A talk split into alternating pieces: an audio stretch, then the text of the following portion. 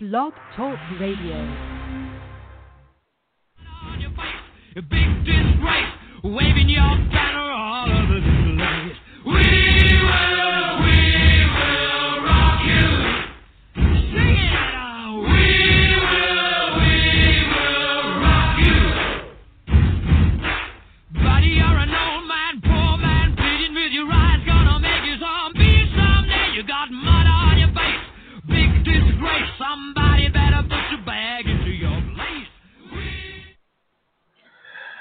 Open topic discussion tonight as Big Sarge and Jay Five-0 tackle the tough issues that normal talk shows are afraid to. Please call into our show to discuss, comment, or debate any of the topics that we are discussing. This is a two hour show that will make you think, keep your mind rolling, and we might change a thought or two. The topics are hot, and the people are intelligent. This is an adult show and not for the faint of heart. They don't call this the war room for nothing, baby.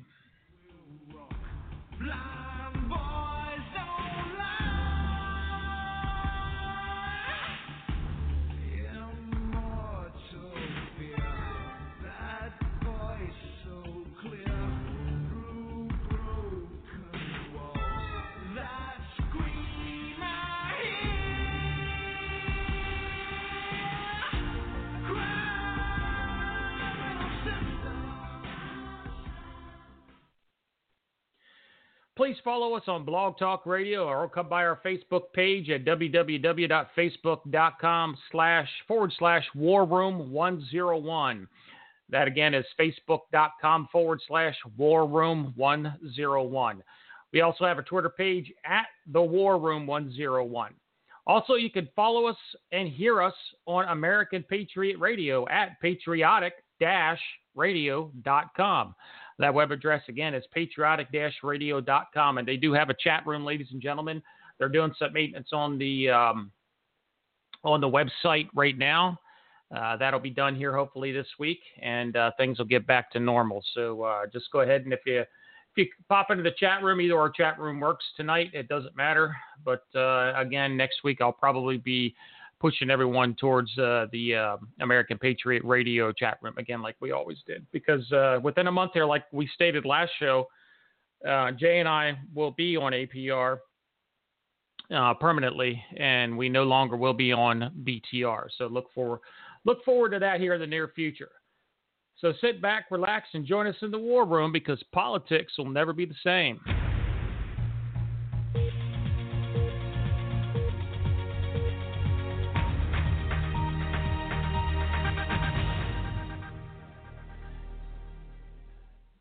Good to see the chat room filling up already with uh, guests and uh, regulars. Thanks, uh, ladies and gentlemen, for showing up. I'll go down the chat room here in just a few.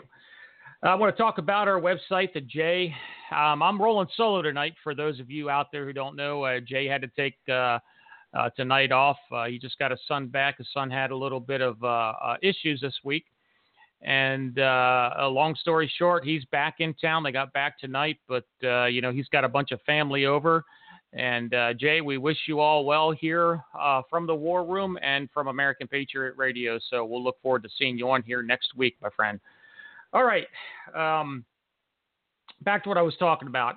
If you visit us at, at uh, www.warroom101.com, that's the new website that uh, Jay built and put up. You know, uh, bear with us. Uh, it will uh, there will be there will be changes every week as we upgrade and uh, put new things on the air. I think Joe's going to have his own little podcast coming out here pretty soon. It's going to be called the the Blue Line. Uh, so look forward to that. I got Sarge Says up on the website. So um, we are also on the website. If you go to the Sarge Says tab, um, I have a, uh, a small podcast where I do like two to three minute rants about whatever I feel like during uh, that particular moment. And I have it up on um, YouTube right now as well.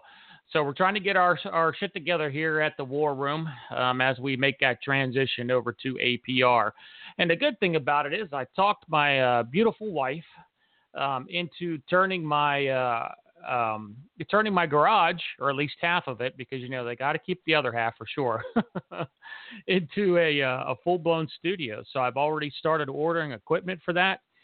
And um, hopefully, uh, here within the next month, not only will you see us on American Patriot Radio or hear us on American Patriot Radio, but we will also be live bro- video broadcasting as well. And um, the great thing about that studio is I'm going to set it up where I can actually have uh, in-house guests, and you'll be able to see them, uh, you know, as well as hear them, but you'll be able to see them um, on the air as well. So I'm, I'm planning on having a full setup studio here within a, excuse me, within the next month, month, month and a half. So uh, I'm looking forward to that. And like I said, a lot of great things coming up uh, here in the near future for the War Room. Uh, we're very happy that uh, you know we got this partnership with American Patriot Radio, and um, I, uh, like I said, um, once we make that full transition, or a week before we make that full transition, we will let everybody know so our audience could follow us over there. And uh, you could also keep tabs on us in our Facebook page. So make sure that you, because uh, uh, we had some really great discussions on our Facebook page, some really heated debates. And it's a great thing about our Facebook page uh, because a lot of our discussions that take place during that week, we usually will feature on our open topic here as well. So uh, make sure you go to the Facebook page, become part of the conversation. There's some intelligent conversations going on between the left and right, some heated discussions going on between the left and the right. And uh, but like I said, it's the war room, so you're going to have that.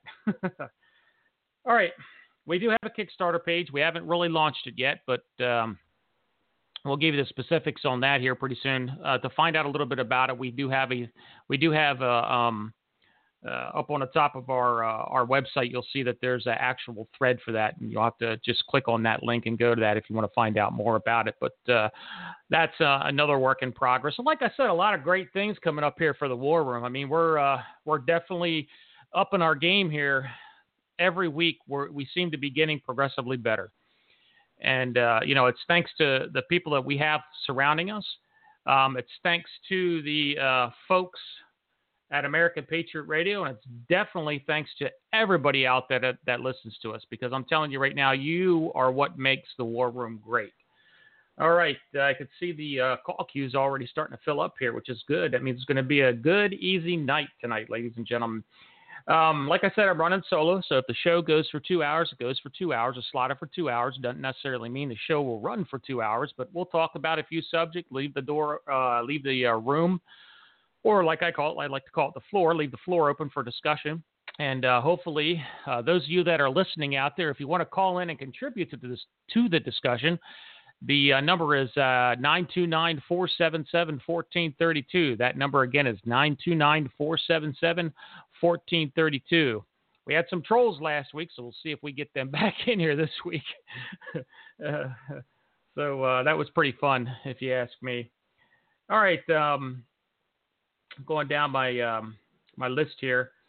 Uh, like I said, uh, once we make that transition over to American Patriot Radio, they do have a chat room over there. And like I said, the chat room is being developed um, as we go. Uh, their website and everything is being uh, upgraded. So once you go over to patriotic-radio.com, the only thing you will see right now is the chat room. And that's because they're doing maintenance and upgrading uh, their website. So, uh, like I said, pay attention. A lot of great things coming up here in the near future for the War Room and American Patriot Radio, ladies and gentlemen. So, uh, like I said, join Jay and myself um, on our Facebook page and join in the conversation on the War Room. Ladies and gentlemen, it's time for Sarge Says.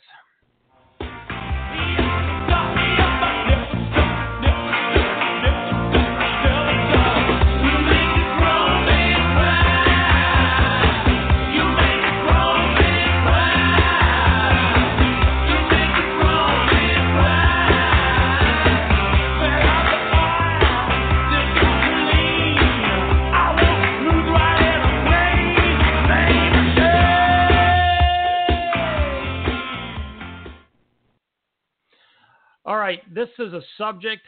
Um, I don't want to say it gets to me as far as I'm a big history buff, ladies and gentlemen, and when I see things happen uh, throughout the United States that have to deal with history, um, it, it, it, not only affects the the history of our country, but affects those folks like myself who who uh, you know who who love to talk about, who love to you know my my daughter asked me questions about American history when she asked me questions about the Civil War, the Revolutionary War, the War of 1812, or she'll just ask me general questions about, you know, how we became as a country, and she'll ask me political questions.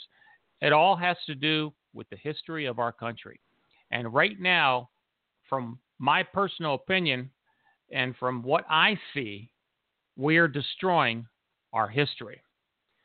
With the South Carolina legislator agreeing to the removal of the Confederate flag from State House grounds, the next battle looks like it's going to be over Confederate statues, as well as buildings, parks, schools, and military bases that have been named after Confederate soldiers. Some cities and institutions have responded to the concerns of those who view these monuments as distasteful symbols of discrimination and oppression. Now, before we get into this, I want to make sure that I got my uh, um, I got a good buddy of mine. Um, his name is uh, Zach. He's going to be uh, my uh, sitting co-host tonight, my special co-host tonight. Zach, is that you on the line there at six three zero? Yes, it is, Sarge. All right, excellent. Good to have you on, man. Thanks for helping me out tonight. I appreciate it. You're welcome, and thank you. No problem. All right, so we're going to get down to the, the nitty gritty here when we talk about this. Uh, um, you know, to me, and I'll, I'll uh, well, the, the queue's starting to fill up really, really good here. So this should be a, really great conversation. Um, to me, I, I think that people are starting to forget what history really means to our country. Now, I'm not saying that you know what some of the Confederates did was right. Of course, it wasn't right. You know, slavery is never right, and I, I never, you know, I never was a big supporter in slavery, nor would have I been during that time. Uh, of course, who knows? You know, uh, of course, I'm uh, my my primarily my family was from uh, came over during World War One, so I probably wouldn't even have been influenced even if I was alive during that time. However, you know, it is part of my country now, and I think that what they're doing is is way wrong. Uh, I don't think any of this stuff should be about slavery or anything that supports slavery because it's a part of our history. Um, there's a danger that we'll forget the connections of the past, racial crimes, you know, to current racial equality, and it's the truth. I mean, if we can't if we can't look, what was that famous saying or that famous quote? If uh, you know we forget our history, we're doomed to repeat it. I mean, that that's uh, that says a lot about that, and I would totally 110% agree with that, uh, ladies and gentlemen, because uh, you know what the the it, just seems that uh, we're putting ourselves further and further down the rabbit hole in the name of political correctness. Now, uh, ultimately, in my in my in my opinion, the removal of the monuments will, uh, you know, pretty much quite literally um, erase an unsavory but important part of our nation's history. Like I always say, it's a it's a it's a very um, important part. And like I said, I don't support what the South uh, the South the South the South stood for in regards to slavery. However, if we ra- erase something from a part of our history, I believe we will lose our way as Americans. And who knows, maybe we will be doomed to repeat ourselves. Um, just recently, the Robert E. Lee statue was torn down in New Orleans. Now, before I get into the conversation here, I want to go ahead and because uh, uh, I because I was reading about this and doing research about this today, uh, actually all week. And uh, excuse me, one of the things that kept coming up from the from um, a lot of the folks that are that are supporting all these all uh, you know, tearing down the statues and renaming everything. They were they were saying uh, that Robert E. Lee was a racist. Robert E. Lee, uh, you know, uh, supported slave owners, uh, yada yada yada. So I got a little bit of a tidbit. I went and did my research on Robert E. Lee. Even though I knew a lot about Robert E. Lee as a general and as a commander, I didn't know a lot about him as a, a person. So we'll get into the discussion here in a minute. I'll go down the call list here, but I'm going to re- I'm going to read you a little bit about Robert E. Lee. He was married. Did you know Robert E. Lee was married to George Washington's granddaughter? He worked with Ulysses S. Grant during the Mexican American War and became a decorated war hero defending our country after the Civil War. General Lee spent several months at, ja- at, at Jackson Barracks to prevent the war from spreading to the city. He protected us and worked hard to keep uh, the city safe, and that was uh, uh, uh, down in New Orleans. When Robert E. Lee passed away in 1870, a former slave of his family did his eulogy. He said, I've never met a more noble man as Robert E. Lee, who released all his slaves more than eight years before the Civil War started. Now, word has it uh, that, well, not word, but the, the, the research that I have conducted about this, uh, I think uh, he said uh, anywhere between uh, 85 to 90 percent of his uh, uh, prior slaves that were on his plantation ended up staying and working and making a living wage off uh, from Robert E. Lee after after that, after he had released all um, all his slaves. Um, shortly after his death in 1870, New Orleans concerned citizens formed the Robert E. Lee Monumental Foundation to honor all his earlier accomplishments. Robert Lee Monumental Fund leader Charles E. Fenner appointed uh, Beauregard, uh, Brigadier General Beauregard, as its first vice president. It took more than 14 years for the Monument Foundation to raise the $40,000 to needed to, that it needed to erect the monument. In January of 1884, during the time when the yellow fever broke out, reconstruction, starvation, and depression, the 17 foot statue of Robert E. Lee was complete and sent from New York to New Orleans by a guy named Alexander Doyle. All right. It was unveiled on February 22, 1884, and became one of the new headline tourist attractions uh, of that era. Cotton Centennial World's Fair um, also featured uh, the statue of Robert E. Lee. During his life, Robert E. Lee believed slavery was the greatest evil of the country, and his wife broke the law by teaching slaves to read and write. After the Civil War, Robert E. Lee worked with President Andrew Johnson's program to reconstruct the United States and to reintegrate freed slaves back into society. The Northern States and Barracks at West Point honored him in 1962. So make no mistake, Robert E. Lee was a decorated hero. So after what happened here a few days ago, we would like to say Good night, Robert. Lee. Thanks for looking over the city of New Orleans for 133 years. So, Rondo, uh, what do you think about all this uh, stuff uh, going on with uh, um, with with tearing down the statues and, and getting rid of the names and, and and the whole you know the whole Confederate thing as as a whole? Well, I, you know, that I re- recently read an article. I think it was in the Washington Times where uh, it was the conservative there that was he was for getting rid of it. He said that uh, he used an example of the Czech Republic, and after they overthrew the communists, and how they removed all the Stalin statues and all of that kind of stuff. But the main question I I have is is you remove it to what purpose? Mm-hmm. To what you know? It doesn't make the Civil War go away. It doesn't make right. slavery the fact that slavery goes. So why are we doing this? And right. I, I find that the, the only reason I could think of is it's just it, it's pandering. It's for this is supposed to for some reason to make black people feel better about themselves. That's the only thing I can think of. And if and, it is, that, good. Right. No, no. Expand on that a little bit because you know it's funny that you that you mentioned that uh, because you know that's not the first time I heard that. You know, I've even heard somebody from the left say that. Yeah, well, and and that's supposed to be. But what is it going? How is it going to help black folks in the long run? That's what I can. And it and it's plain old pandering. It, it's it's it's a gesture that that doesn't do anything at all in the end. Mm-hmm. Right. Right. And then now, what about I, I, the, Go, Go no, and then there were blacks that were that were fought on the Confederate side. What about them? How do you how do you know?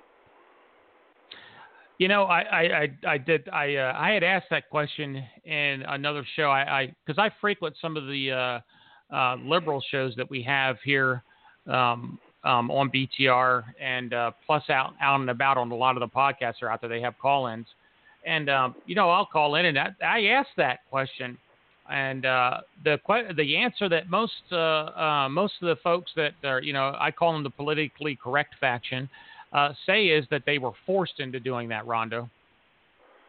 Who forced them? Right, right. They said that yeah, uh, the, slave, the slave owners.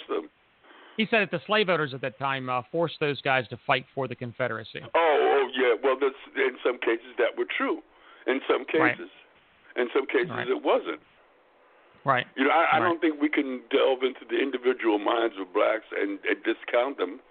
Some Mhm. of them felt that they were fighting for what you know they believed in their plantation. Okay, it may have been they may have had a skewed view of things, perhaps, but it, by Right. this time it was home to them. So Yeah. Yeah. There's, No, in yeah, fact, go ahead. there's a, there's a, if you ever get a chance to watch this movie, I believe Netflix had it on. It was, it's called Ride with the Devil, and it has to do with uh, Confederate raiding parties. Um, there was there's one white guy who was riding, and then there's this black guy who who was a slave with him, and has had went with him simply because that he had they had grown up together. Right. Right. And I You- think you that's know- and I think that. Go ahead. No, I'm sorry. Go ahead. No, no, no, no, no, no. Go ahead, Rondo. You're you're on. Go. No, I'm trying to say that you, you, there were many different types of relationships that happened, even though it was it was slavery, and I don't think we Mhm. can discount that. You know, the, the Confederates had died. Okay, maybe they were on the wrong course, but they were Americans anyway. Right.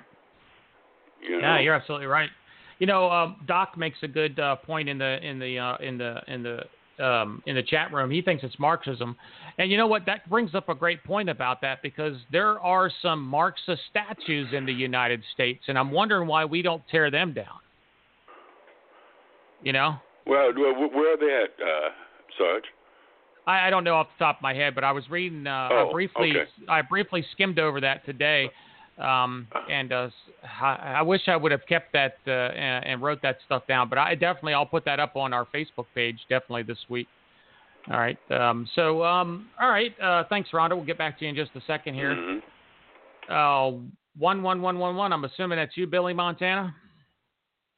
Calling in on Skype. No, no, unfortunately, I'm not. Uh, Nas, doing? what's up? How you doing, man? Welcome to the show. Welcome Oh. back. Always good to hear from you. So, what do you think about all Yeah, this? thanks, man. I appreciate that. Well, I think I can give some levity to the situation, man. Uh, Sure. Look, there's this idea that people say, "Oh, well, somebody's destroying history." No, history is not destroyed. History is either covered accurately or inaccurately. It's that simple. Mhm. But when you talk about monuments, you're talking about a place of uh, prestige and showing uh, a kind of uh, devotion or you know praise for somebody or something. So Mhm. if, if we're talking about America, the Confederate Army, it, in a sense, you know that's a traitorous act to declare war on the state. So the idea that they should be celebrated or held up as a place uh, that should be worshipped, I, I, I think is ridiculous. So I think taking them down just removes that ideal that they should be placed in a place of uh, I don't I don't know praise. So yeah, they're still in the history books, but you don't make a monument to them. So I mean that's it's kind of ridiculous to me. But as a PR move, it works well for the nation in that okay, we're getting beyond things that have happened in the past. You see Germany tear down Nazi regalia, don't allow some of that stuff to be displayed. Why? Because it works well for Germany in moving past, uh, you know, that part of their history. And in America, it's the same thing. So I mean, I, I don't understand the people who are so up in arms uh, about If- these things being taken down. But I, I'd like to also remind you that even though Germany has taken down all the Nazi regalia, they still kept the concentration camps. Yeah, but then what are they using for? To teach. They're using They to explain the history of their country. That's what they use them for. Exactly. But they don't hold up big monuments No, they saying don't. I agree. like I this agree. is something to be proud of. And to I the agree. other point about uh, blacks in the Confederate Army, the majority of them were smiths, millwrights, ditch diggers, uh, that type Mhm. of thing. And yes, you're talking true. about people in bondage. So the majority of these people were owned. Now, we also got to talk about how many actually fled the Confederate side and were kind of Mhm. bogging up the Union Army because they had so many slaves who had, who had ran away and were behind the lines. But now, okay, what do you do with them? So, the, like the whole ideal of black Confederate soldiers is kind of laughable. If you read the Confederate, uh, you know, literature of that day, a big point of contention with them was if we arm these black uh, slaves, Yeah, then everything know. we believe in becomes untrue. So, so the idea that they were arming them is no. There were 179,000 blacks who joined the Union Army and actually fought. I believe 39,000, 3,900 or somewhere around that era uh, area killed, a lot captured. But yeah, the the idea of black Confederate soldiers is really really far fetched, and people who, who who detail it, they don't go in depth enough to really explain it. What about you, Zach? You know, I think uh, all three of you have brought up great points, and I'll I'll uh, expand on one you said, Sarge. Um, the take one reason it's taken down is to not is, is to clear offense to African Americans and other people as well. And I think it's an example of one of the problems we have, which is one way to say politically correct or microaggression. You know, there's all this effort made to Mhm. not offend in the smallest amount anybody. And you know, I th- I think that it's you know it's, it's a flight. Yeah, but I, I think of sometimes we criticize PC when it doesn't apply. Like, look, if an Arab nation had a statue of uh, Osama bin Laden, we would look at that Arab nation like, oh, okay, that's who you guys want to celebrate. Like, we would take that in a different way, and I, I don't understand why we don't make that same type of coherence with the Confederacy. Remember, the Confederacy was dealing with South Africa, dealing with France. For what? To try to disrupt and destroy the Union. They were going to Brazil, trying to find products, trying to use find slaves, and trying to fund their, their war against the United States. Pull up the articles of succession from each state, and they openly say why they were going to war, what they were trying to protect, and what this was about. So I, I, I think we, we need a more thorough reading of history, and then we'll we'll like these conclusions will be a little easier to come to. Well, Doc makes a good point in the chat room. He said the war had nothing to do with slavery at all. That didn't even come about until till the end. No, but Till the Oh, till, my towards God. the now, now listen. no, let me that's finish. not, I can't even Let, let me finish. dwell on He said till the end of the war it came out when it when uh, when uh, no, the, that's, the that's word not true at all. I, I just gave you the articles Actually, of he's- succession. You can read each state; they openly say it. But what I'm what he's saying, and he's right about that. The the the whole point of uh, the war wasn't just about slavery, and it didn't come up. The whole point about slavery didn't come up till the war was almost over, uh, a year and a half be- before the uh, the war had ended. That's when uh, that's when uh, uh, um, Lincoln had started talking about uh, ending slavery and and doing this and doing that. So yeah, I mean when it when it's really right. No, but but but but host, that's Doc's that's not true. They it- stated it openly when the first shots were fired why they were going to war. The expansion of of the United States as we know it, the new states. The argument was, are we going to have more free states or more slaveholding states? Then you had the argument between the North and the South about the North not uh, acting on the fugitive slave law, not uh, sending back people who were who getting away or were considered property of someone else. Those those were the contentions. And as far as Lincoln, the Emancipation Proclamation freed slaves in states where he had no control, and he didn't free them in, in states where he did have control. So the Emancipation Proclamation has kind of been a propaganda tool to kind of giantize Lincoln, but it didn't act in the function that we think it did, to where he signed it and the slaves were free. No, he did it to demoralize the the Confederate, uh, you know, groups. He did it to try to cause dissension between them, but it wasn't Mhm. freeing the slaves. Well, I mean, to go back to what I was saying before, and I, I agree with Doc with this because, uh, again, I was a history major for a while there. And of course, you know, one of the subjects is always the Civil War. You always go through it. He's right, though. You know, that part about No. slavery didn't come to, to the war was almost over. Yeah. And what most Can people don't forget, now listen, what most people don't, what most people forget is that uh, the slaves were freed when the North began to lose ground. That's when all this stuff Yeah. started coming out about, about freeing the slaves. Go ahead, Rondo. No, I was just I was a part of this article from the Root, and it says it states that neoconservative acknowledge that the Confederacy legally prohibited slaves from fighting as soldiers until the last month of the war. But they argue that 10% of the Confederate states, 250,000 free blacks, enlisted as soldiers, and that thousands of loyal blacks fought alongside their masters, even though the Confederacy prohibited it. Right, Now, right. uh, yeah, man. And like I said, the, the the most important documents are the succession documents from the state. They openly tell you why the war is happening.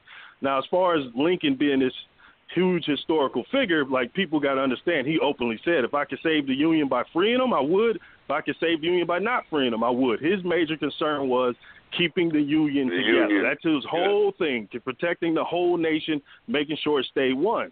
But Right. the southern states, that their literature openly states why they were going to war. And remember, the northern states were the original docks and coasts and had the shipping to bring in the slaves. So they originally sold the southern states the slaves, and then they turned around when the the, the world kind of changed and started trying to press down on them because they had the manufacturing, the southern states had the raw materials. And Mhm. here's another one for every northern liberal who wants to act like they're better than southern people. Always remember, the northern states didn't have the climate and didn't have the land to have huge plantations, And, which yeah, is why cotton they didn't have that's slavery to the same extent as the South. It wasn't some Mhm. kind of some kind of moral thing, like the North tries to portray. Right, Yes, right. I agree. All right. I got Billy Montana on the line, so I want to hear from him. Billy, uh, welcome to the show. What, Indeed. what do you think about all this? Well, to be honest with you, I don't want to piss anybody off, but that's okay. I'm going to. Hey, it's the war Okay. room. All right. Well, you know, uh, personally, uh, what happened in history is history. Is history important? I understand that. Uh, our children to understand about history, the Civil War, this and that, and everything else. All right. Who gives a flip and rip? What we got to be concerned about is not what happened in the past so much as what we're dealing with in our country today. What we need to deal with, I don't care about Robert, Lee, you know, Robert Lee and and the plantations and and you know you know uh, what happened to the black people back then. It was a terrible thing. I understand that. It's a terrible thing. What I'm concerned about is what's happening to our country today. What's happening to we, the American people. What's happening to the black people in this country. What's happening to the white people in this country. What the U.S. government has been doing to you and me and everybody else and screwing us over and jacking our asses. I don't like it. All right, well, wait a minute. Now, the black folks, I'm not prejudiced whatsoever. I have a, a whole bunch of people that are black folks that are good friends of mine. You know, they work hard, they raise their families, and, and it, it, it burns me up. I mean, let me finish. It, it burns me up. It just really angers me that um, uh, we got to go back into the past, like a blast to the past. Okay, fine. But what about now in the future? What about the United States of America? What about what we're going through? Uh, what, what our country's going through? Uh, we're trying to bring our nation back. We're trying to bring the American people back. And do we have uh, our problems with shootings in Chicago, this and that, and everything else? Of course we do. Why is that happening? I don't know. Have we fixed anything? Nope you know, has the U.S. government actually done anything to do anything worth a shit to help the American people? They talk about it. They, they, you know, they get, you know, congressional hearings and senators, you know, the senators get together and they go to the House and they vote on this, that, that law, this Right. law, this and that. But people are getting killed, shot in the street. Okay, okay. So now, no, you talk about the war room. All right, the war room. The America, America that I know right now is part, no, not a part of your show, but it is in a war room. It's we have shootings war. in the we, we we've got we've got drug lords coming in from you know Mexico. We got white people that are shooting black people. We got black people shooting white people. We got people robbing this, that, and everything else. But wait a minute. The bottom line is the bottom line is you and me, the American people, whether white, black, green, purple, doesn't matter. Chinese, it doesn't matter. We live in America to raise our families to build a better life, to make this country the greatest country in the world. But no, no, we got to sit around. We got to go back into time. We got to argue about something that doesn't really matter. It doesn't matter. What matters is right now, your kids, my kids, everybody's kids. What are, is our future of our country? That's what's important. My question you see, to the whole, I I agree to with you on that, and, and that's that's why this whole thing.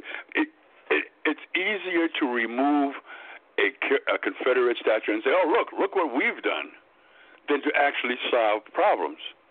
Right. I, I agree with that. That I agree. We need to deal with we, but this, we're going removing a Confederate Confederate statue is not going to help anybody. Not really. No. Yeah, and but they why believe has it's it, the olive branch, hold on, though. I do, has I do think we need to respect. why has it not been this way for 133 years? and all of a sudden in 2017 it becomes an issue. I don't understand that. Well, and, Well, but the I- thing I- is, uh, actually, th those groups have been advocating for that since the '60s. Uh, you can actually pull up the groups online. They've been trying to get those down, trying to get the flags down. So yeah, people have been involved in that. But look, history is important. Okay, That's so why we know years. 1776. That's why we know Declaration of Independence because history tells you not only how you got to your present, but gives you an ability to look towards the future. So I don't think we should come to the idea that we should get rid of history. I think that's a huge mistake. But yeah, we can discuss everything. We can discuss the past, the present, and the future. We don't have to make a choice and say, oh, we can only talk about this. No, some parts of our history are going to be dark and not good. Some parts of our history are going to be great and glorious.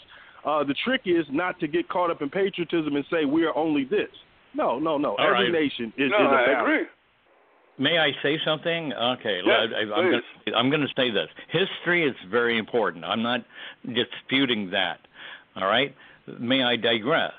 I'm not saying the history is not important. It is important for our young people to understand uh, our history, whether uh, it be the Confederate flag or uh, the Civil War or World War One, World War Two. Uh, uh, you know, the history of our country is very important to our young people, which they don't understand it because they're too busy on their iPods or their iPhones or texting or whatever, playing video games. My case in point is simply this. See, we have to learn from history, although we never do. We never do. We never learn from history. We know history. We have history. We know, we know where we fucked everything up, but yet we continue to do the same dumb over and over and over again. Now, you would think that we human beings would be able to figure out, well, uh, we shouldn't have done that. We did that. We've been there, did that, got that, did that, killed each other, did that. Well, that was wrong. But yet now here we are in 2017, and um, we're like, uh, you know, here we are doing the same stupid things over and over again. Now, wait a minute. I, you and I want America to be the greatest country in the world for your family, my family, and for our nation. We want families. We want to build in this country. We want to drill for oil. We want to uh, get that coal. But yet, the U.S. government won't let us do it. Although Donald Trump is wanting to do that, but yet, well, wait a minute. You're talking about a witch hunt? Okay, well, Yeah, let's think yeah. about let's think about the you know the, the the KKK going after the black people was terribly wrong. Well, in modern day history, um, and I'll use the term just as a figure of speech, the KKK. Who is that? I don't know who it is. It's a left-wing wacko Democrats and these left-wing wackos that can't stand it because Donald Trump is in office. All they're doing is spending all this trouble, you know, uh, trying to take this guy, uh, take this guy down. Well, he had uh, contacts with the Russian government. We got to have hearing, uh, the hearings on this. We got to do this, that, and everything else. When they need to be able to uh, solve the American people's problems. By the way, I'll say this briefly. You know, Donald Trump is trying to solve, you know, get things done, which he has. But no, he's spending all this money, uh, American people's money, you know, fighting, um, well, you know, ABC, CBS, NBC. They're always talking about, you know, the Russian thing, you know, Donald Trump, and this and that, and everything else. What the hell? I mean, God, son of a bitch, are you kidding me? I'm sorry. Go ahead. guy Go, alone, go you know, the- Tell us how the- you really feel. the, the majority of the American people voted this guy. The majority of the American people of the United States for this guy. They didn't vote for Hillary Clinton. You know, the you know the Clinton Foundation. You know, it takes millions and millions and millions of dollars from uh, from all the foreign sources, but yet they're focusing in on Donald Trump. They don't want him to do anything. They want to take his focus off America. They don't want America to be great. They don't give a damn about America being great. All they care about is they've lost power. And, Yep, and you know, that's exactly right. Billy, we'll get to that in Well, just a minute. We well, got, just uh, so you know, Hillary has there. a new foundation with John Podesta and all her other acolytes uh, right involved in the new foundation. So just so y'all know. Yeah, no, no. We're actually going to get to that in just a minute here. Rondo, did you have any more to add into that? Because I got something No, to add no, I you. don't. No, no, no. Look, but I, look, I agree with what he's saying. You know, they're out of power, and unfortunately, they have the media on their side. Right. Well, Right. well can You I know. can I add to that because there, there's a huge point we missed. Look at media ratings all across uh, before Trump. All of them were down because people were getting rid of cable, going to different news sources, and not really believing the mainstream media anymore. Donald Trump was the biggest boon this media has ever had, and they can't get off the drug. Any story they can find on Trump that'll get clicks and views, so they're going to run with it. So they'll make a scandal out of two scoops of ice cream. That is what they do. Yeah. They're horrible Yep. at their job. We shouldn't be surprised. But the, the as far as the political class, they don't want somebody coming in from the private sector and doing a good job. So yes, they're Yep. going to put the pressure on that guy because at that point, what happens to the political class? You don't need him anymore. He's And hiring fact that he's directly not the. Goldman and all these other people, so you get rid of the middlemen. So what do they say? Okay, we're going to go after this guy. And since he's Mhm. a political neophyte, he's going to make mistakes. And every Yep. time he makes a mistake, they're going to try to capitalize on it. That's the game that's Mhm. being played right now, folks. Yeah. Right. Yep. Yeah, That's You know, it- exactly it. Yeah, um, Can it's, you hear him? It's great. You know, it is open. Yeah, hold on, Billy. It is open topic Saturday, so you know what? I don't care what direction we go or where we go. Just remember, there we got a lot of folks on on the line here. So uh, I haven't heard from Zach yet. Zach, you got anything else to add to the Confederate thing before we close out? you know, it's it's hard to talk because everyone's bringing up great points and everyone's Yeah. everyone's on point. Everyone's on point.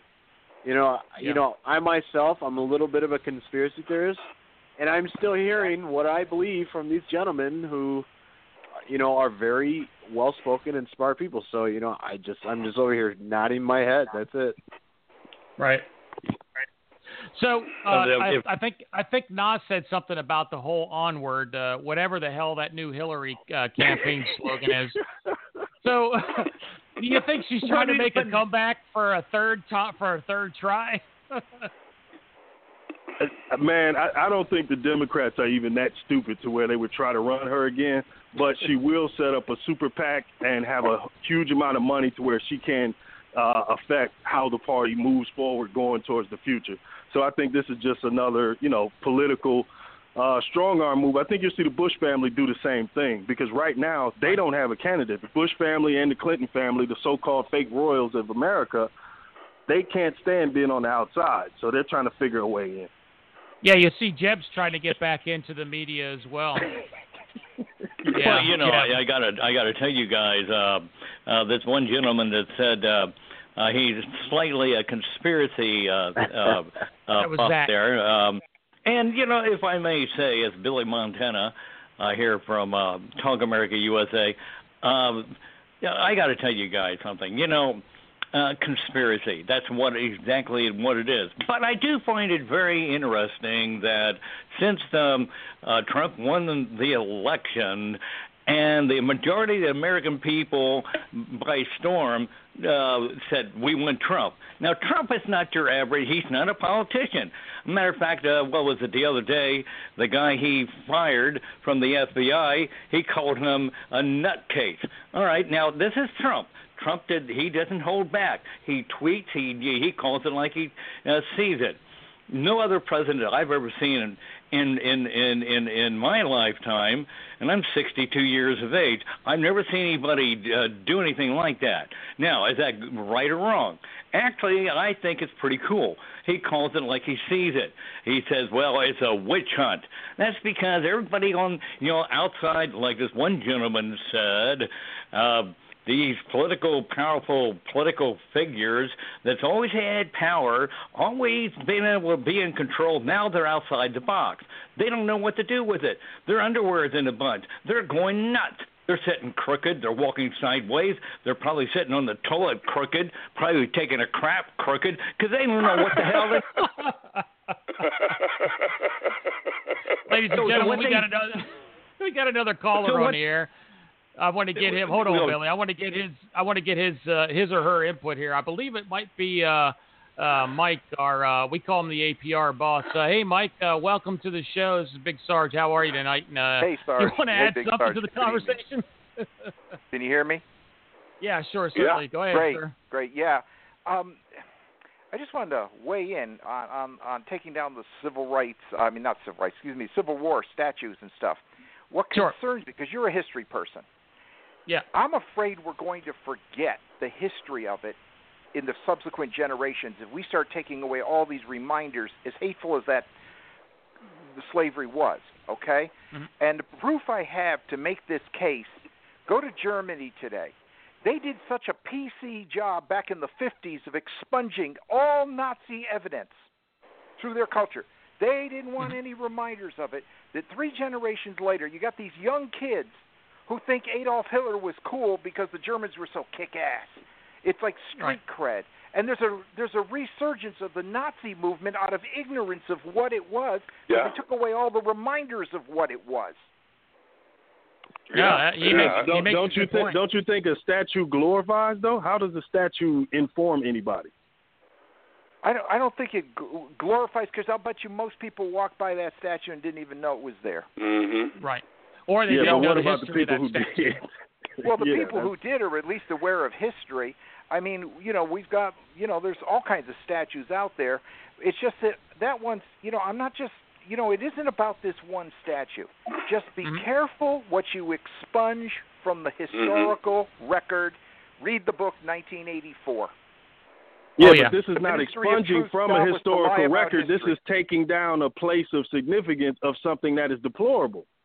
I know that word has kind of been co-opted by Hillary Clinton, but I'm taking it back. I ain't letting her have that damn word.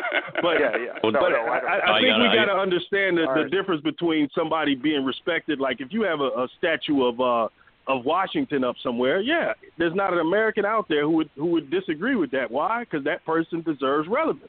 That person deserves to be celebrated. Now you put Jefferson Davis up there, then you got a different conversation. Like what are, what act are we celebrating of his that put him on a statue? We're not celebrating. Well, not we're not celebrating anymore. The people were 130 some odd years ago when they made those statues. They were trying to celebrate and hold on to the good old days and their past. But since Right. then, I don't think anybody in their right mind walks by that statue and say, "Boy, I long for the good old days." You know, I don't think Because they don't know what that. the good old days were. Yeah, Right. uh, Robert E. Lee to this day was the highest highest scoring graduate from West Point, and no general since has beaten his college record.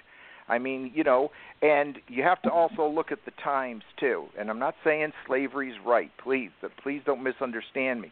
But in the Mhm. times, you weren't an American back then. You were a Virginian. You were a Marylander. You were a Delawarean. You were a New Jerseyite. You were not an American. Your state was your country of Mhm. birth. And he would have been perceived to be disloyal if he sided with someone else. And you know, the North, and I'm from the North, how dare we take such a self righteous attitude? We had friggin' indentured servants all the way up until 1940. People who paid True. to be a slave under the guise Well, that they were learning man. a trade. And they had a subsistence living. They lived in your attic and you fed them. I mean, how's that much different than slavery? Other than the Yeah, Well, not very only that, from slavery it, because uh, you're not property. 1991 that uh, new- ni- 1991, uh, Doc said this in the uh, in the group chat at APR that uh, they New Jersey just finally took slavery off their books, and New Jersey Yeah. was a northern state. Yeah. yeah, yeah, Yep. and and Amazing. and slavery. I'm not saying slavery as an institution was a fair thing or uh, God, there was no morality in it whatsoever. It was it was more an economic system than it was a, a social system because you know it was free labor basically to, you know, in a time when Well, well, it was both though. It was both because you you had to tie the white poor into it in that you gave them a corn subsidy and told them they were better so that they would appreciate it because early on they had problems with the slaves and the poor whites actually getting together and Yeah. that was the biggest issue the plantation owners had that they saw that they had a lot in common so they had to change it and that's Sharecroppers, where you get the idea of racism coming into play racism is an invented Yeah. thing always remember that Right. Oh, you know, racism. Oh, because uh, the, the the concept of race is only something that appears in the literature in the last 150 to 200 years. Prior to that, uh, race is a political construct. Because prior to that, when you read any literature, and I'm talking about from the 1600s and maybe up until the early 1800s, when they used the word race, they talked about an indigenous group of people had nothing to do with color. They would like the missionaries who went out to the pacific and stuff they were a handsome race of people. They stood tall and straight and that's how they used the word race meaning a collect uh, a geographic grouping of people with similar genetic features.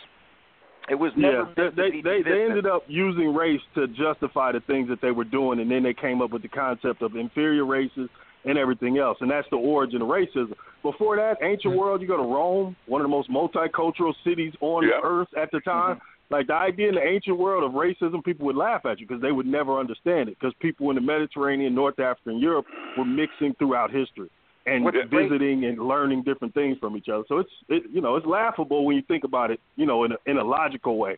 Not only but- that, in in the past, slavery had nothing to do with race. You you were Right. either owed money or you lost your war, or whatever well- it was. But Well, well, according to the uh, Spanish ship records and stuff of the day, um, only two percent of the slaves brought to this hemisphere came into the thirteen colonies.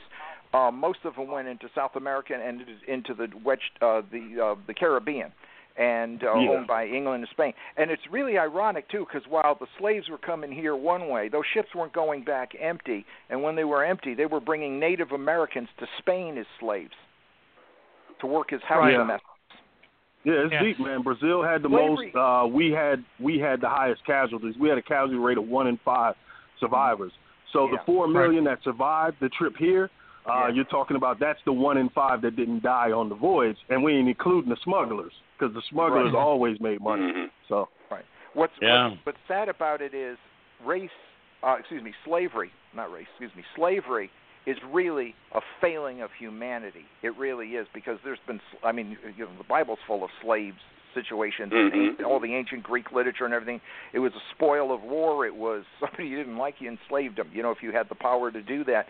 So it's more a failing of the human condition than it has anything to do with with uh, a, a, a genetic trait called dark skin you know, or whatever, you know, which is just basically a genetic trait. And a genetic trait doesn't make somebody a, um, a member of a race. Again, it's a it's a it's a modern political construct because otherwise, you know, you go down the tree. There's Homo sapiens. That's all humans. There's no That's Homo it. sapien darkest skinist and whitest skinist and stuff. There's no, you know, we're, we're all the same. You know, it's just and and, and this is a- this is why it's like tragedies have to be It's understood because people think that only one group is capable of, of certain mayhem and evil when it's like nah every group of people you can meet on earth has calamities throughout their history that Yeah. are genocidal and mm-hmm. unjustifiable every That's right. group on this earth still living has done them so I it's, it's not a thing of one group or is more prone to Actually, I never Yeah, believed that until I got on this call tonight. Now I believe you. and, and the last time, well and the last I mean time it is spoke, what it is man The And the last time I spoke on this show, I said, you know, it's not the problem is not the races themselves; it's the ideology of racism, racism itself. That's the problem. Right. It doesn't have really much to do with the people. It's the idea of racism, inferiority. That's the problem itself. Yeah, re- remember when the Romans won, they said we took you, we won because we were stronger. Now you go to the after post 1600 world, and they said, well, we took you and won because you're inferior.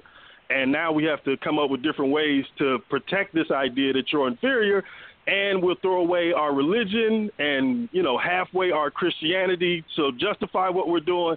So we- we're just talking about people trying to make justification justification for their gain, and that's where you get well, racism. well, ultimately. you're you're close on that one. I think it was because uh, the Western world had printed books, and here, that was our logic. Uh, you know, we can print, and therefore you can't. So we're better than you because we have stuff written down that tells us that we're great.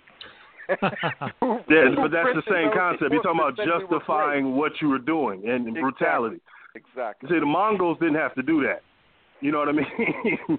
but when you talk about having a, you know, a Declaration of Independence or a Bill of Rights or the Magna Carta and all these different things, you're talking about human advancement from a long way uh, from the Mhm. beginning, but still having this uh, idea of slavery as a real condition. You go to feudalism, which was horrible. Somebody brought up indentured servitude, which was horrible but wasn't sustainable because the people could always run away. And, and that's exactly what they did because they tried to extend contracts and beat them and do everything else. Read the story of the Irish and the Italians, Yeah. and Are you know you- so when they first came aware over of- here. Are you aware of the uh, court ruling? Um, uh, Anthony Johnson, who was a black man, had three indentured servants, and they yeah. ran away. Yeah, he was the And first the one who had slaves in America, slaves. if, I, And that- if yeah, correct. Well, no, not really. He wasn't the first one to have slaves. He's the first one to take that to court, and people Yeah. kind of oh, extrapolate that's right. Yeah, I'm that. sorry. I stand corrected. Yeah. Yeah. Yeah, but- Jamestown but, is what was the first, uh, was They made the First, black guy he story. had the slave, and they just added time onto the two white guys. I thought that was interesting. Yeah. I think I Slavery think was for of set a life, and precedent, indentured you know? servitude was a contract. But that kind of Yeah. displays the difference. Yeah. You know, back to the back to the whole statue thing. You know, uh, I, I want to make a point about that. If we look all over the world, it's funny that Mike and I believe uh, um, it was either uh, Rondo or Nas had brought up the stuff about uh, Germany getting rid of all the Nazi stuff. Well, when you look at a lot of the history of those other countries, like I'll use uh, I'll use Romania for for an example. Um, actually, I just uh, was reading up on uh, some Romanian stuff uh, not too long ago, and of course, uh, Vlad the Impaler, uh, Vlad Tepes, uh, came Mhm. um, uh, was was one of their big uh, uh, guys over there who who did uh, a, a lot of terrible things in that country. Had a Mhm. castle, had a had two or three castles, had cottages, you know, had a city, the whole nine yards, and he tortured hundreds of thousands and killed hundreds of thousands of his own people. However, you don't see that country tearing down his, all his castles. They still have them up. They still use them as tourist attractions. It's a part of their history.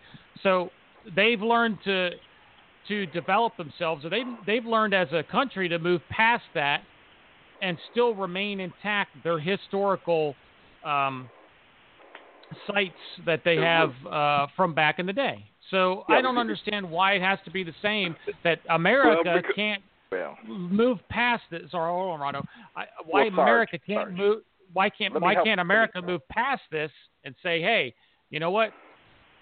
This was a part of our history, so why do we still have to tear all the stuff down? Now I understand some of the stuff needs to be torn down. I completely get it. You know, there's some horrendous folks, but not everything. I don't believe the Robert E. Lee statue should have came down.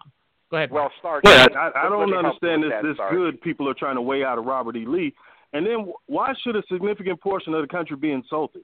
Like I, I don't Well, understand my- why that was why my point, with- because by they- the public they- dollar as well. Like these are mm-hmm. public. But Like, Romania, I don't get it. Romania is, is, a, is a, has a homogenous population, Yeah. And therein lies the difference.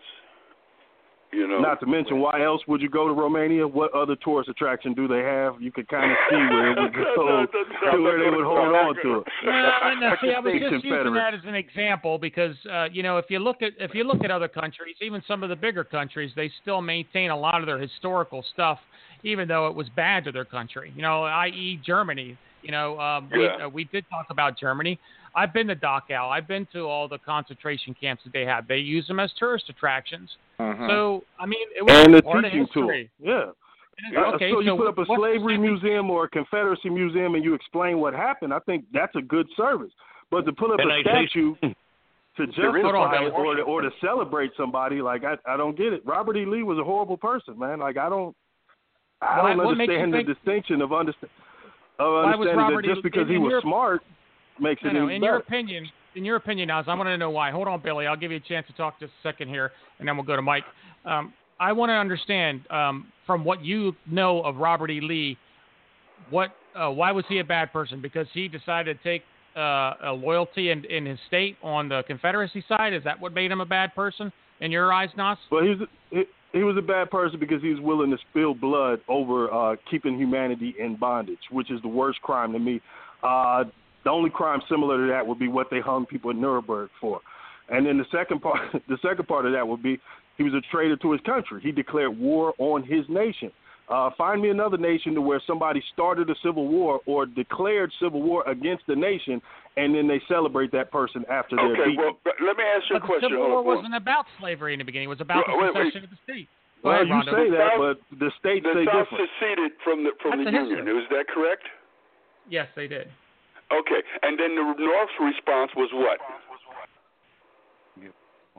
Say that again, Rondo. Was military, was it not? Right. Yeah. Okay. So, so, so it, it wasn't like he could, could, could he waged a war on the United States. The, the United South seceded. It was the military action of the North to bring them back in that Mhm. really caused the made it a war, didn't it? yes, that is correct. Oh, so The we North didn't. attacked You the South. could, so, so Robert E. Lee, you could say, you could say that um, he was just defending his state. I laughed because my father, my father wanted to put Lee in the middle of all our names. my mother wouldn't let him. All right, Billy. I know you've been chomping at the bit here. Go ahead. Tell us- Yeah, but but tell us- can man, okay. Can I wait till after Hold Billy because I need to. Yeah. yeah, Sorry, go Billy. ahead. No, it's after Billy. Yeah, no problem. Go ahead, Billy. Billy, can I can I real quick, Billy, if you don't mind? Yeah, just real Go quick. right ahead. When we say they were defending their states, like that's a huge difference between declaring war on the nation. Like they are actively saying, look, we're going to protect this institution because this institution is basically our whole economy. We don't care Yeah. what you say or how the world is changing. This is what we're doing, and we're willing to go to war over it. right. That's what firing shots at Fort Sumter was about. Like this idea that there's anything different. Like I said, just Google right now articles of succession. You'll find each state, and they'll declare why they're leaving the United States and Mhm. joining the Confederacy. And this is basically an act of war, as in any nation. If you decide you're going to leave that nation uh, because you got different ideals, well, you're going to find out you're going to see some guns coming towards you. That's reality.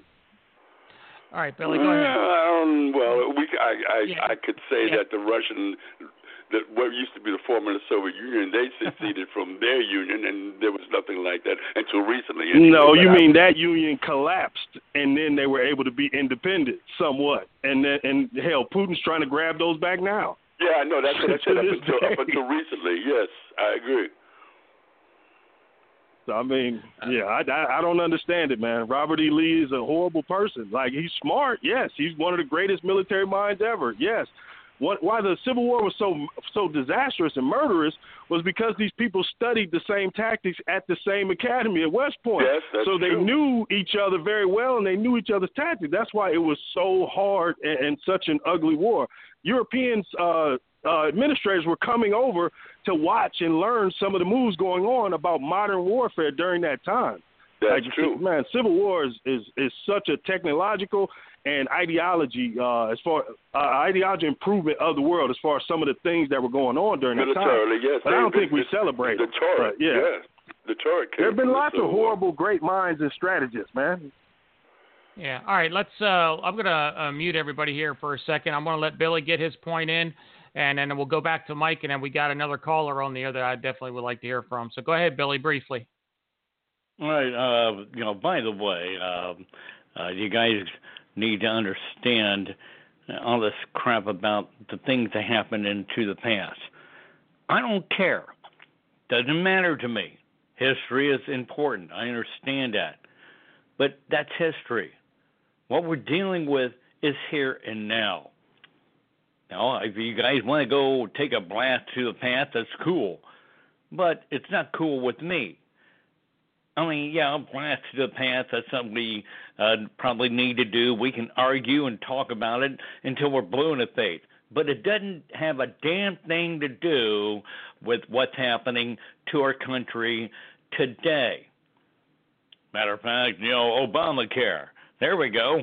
President Obama. This was the greatest thing to bring a black president into the United States of America. All right, my opinion, the worst president of the United States that we've ever had. Not because he's black, because of what he stood for. Matter of fact, uh, we had uh, you talking about slavery. Americans, you black, me white, um, uh, Chinese, it doesn't matter. The American people, you know, they screamed at the top of their lungs. We do not want Obamacare, which is well known as the Affordable Health Care Act. All right? They didn't want it.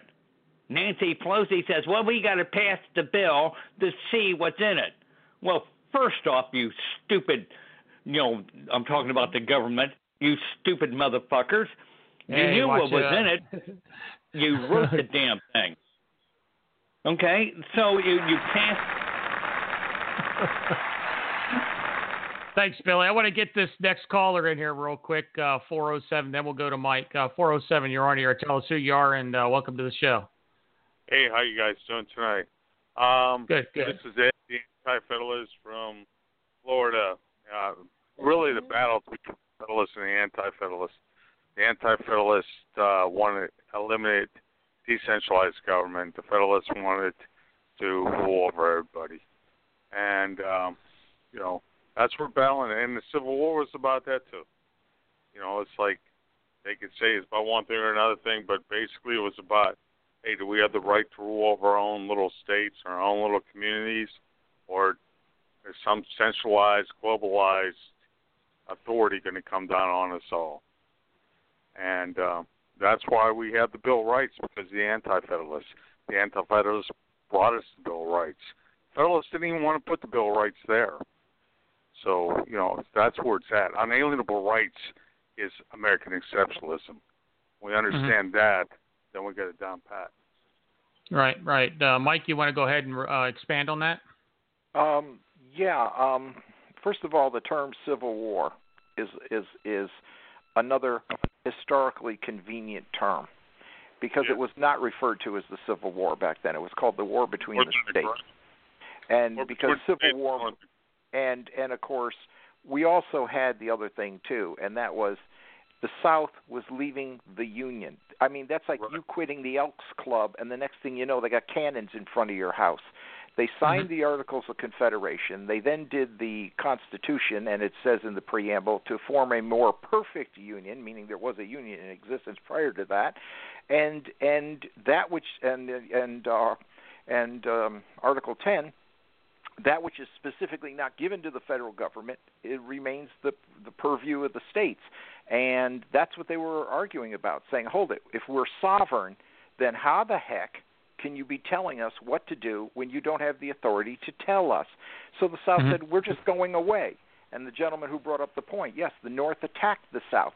When they put up a blockade that was an act of war under international law you know, the South was dragged into an armed conflict. They were just ready to defend their borders and be happy with that. The North did start the war, and it always and I am a northerner, and it did always piss me off in history that we took this holier than thou attitude when the North. The only reason the North got rid of its slaves was they weren't economically feasible, and indentured servitude was better because of manufacturing. So I uh, I forget which gentleman brought up about we didn't have the our fields weren't as big to have plantations and all that. But I always thought that was crazy. As far as Romania not tearing down the castle, Sarge, um, I think um, what's going to happen here in this country, as soon as pre- uh, Trump is no longer president, the left is going to tear down the White House.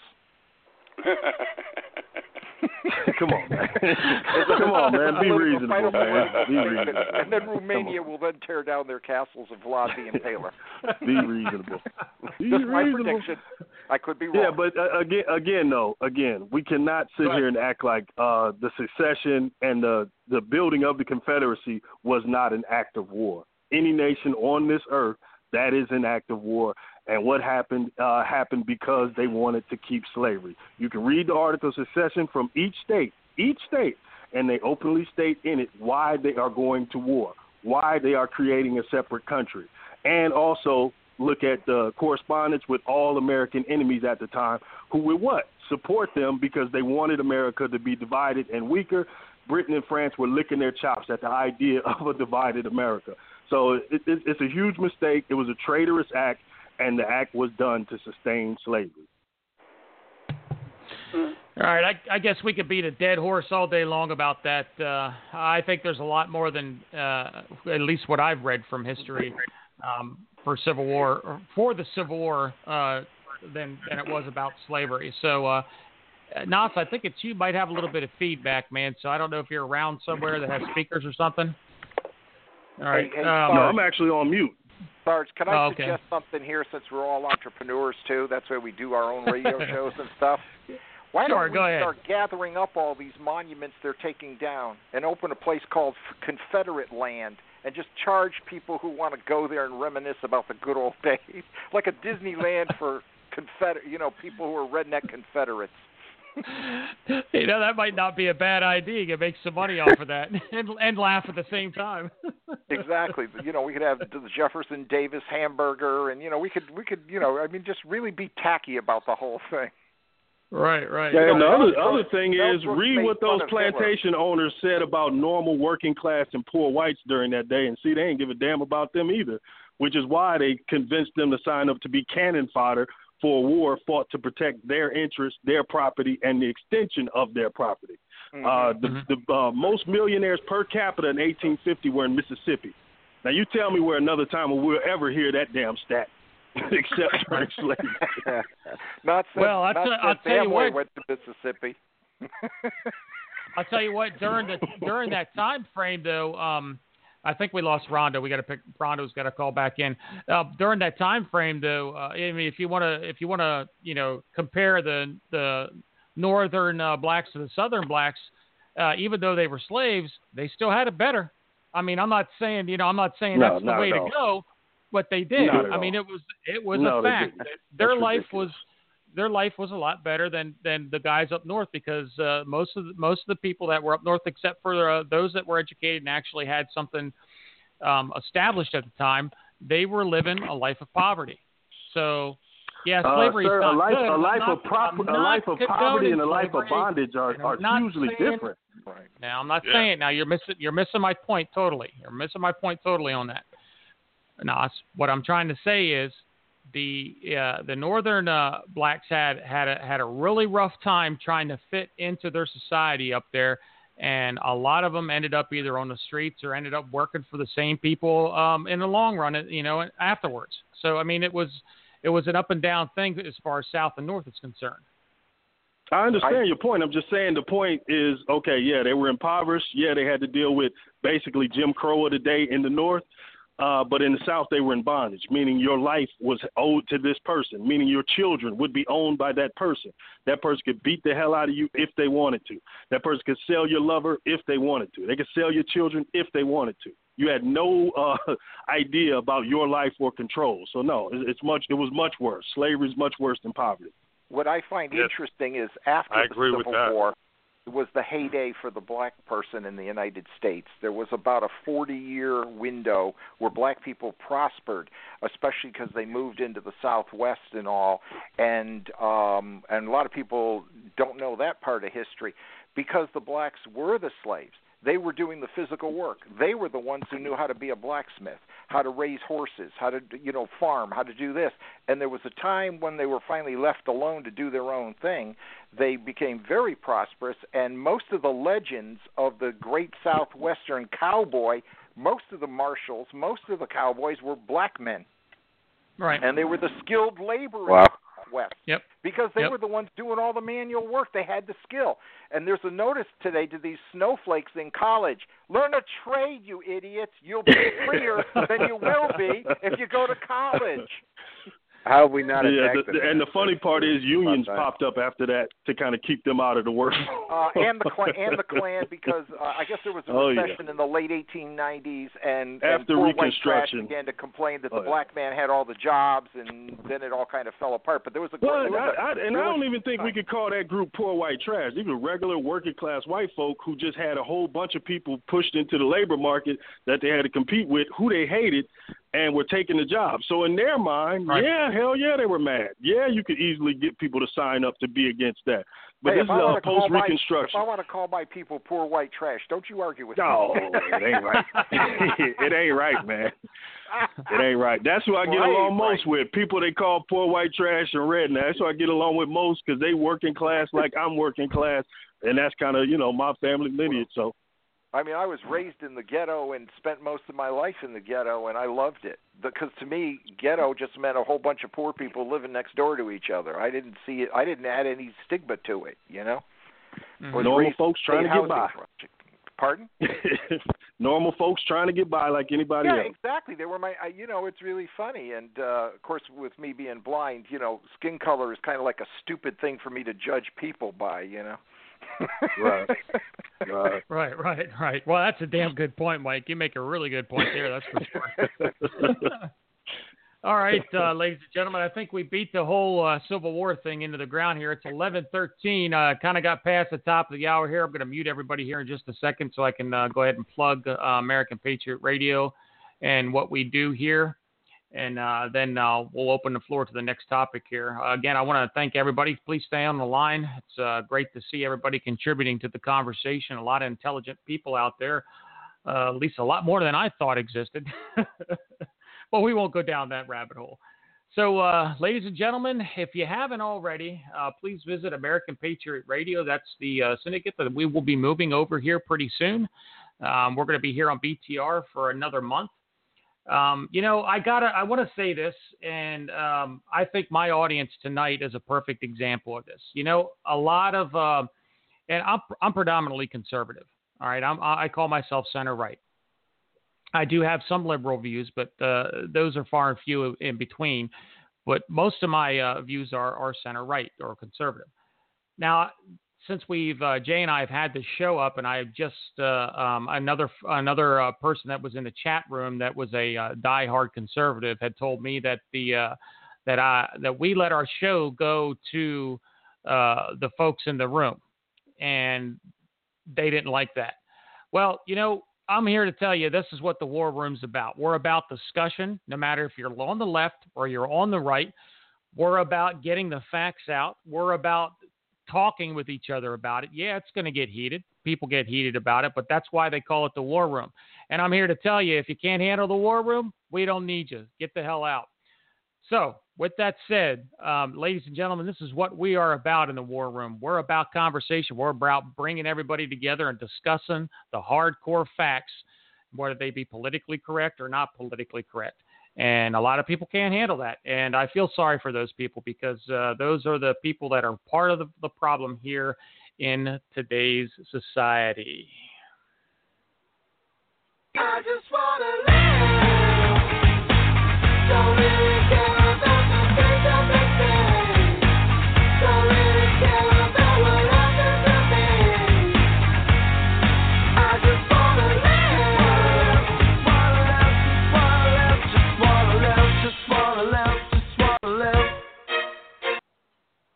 All right, ladies and gentlemen, I'm going to reopen the floor. We're going to start with Billy this time. Um, we're going to try to get on my next subject here.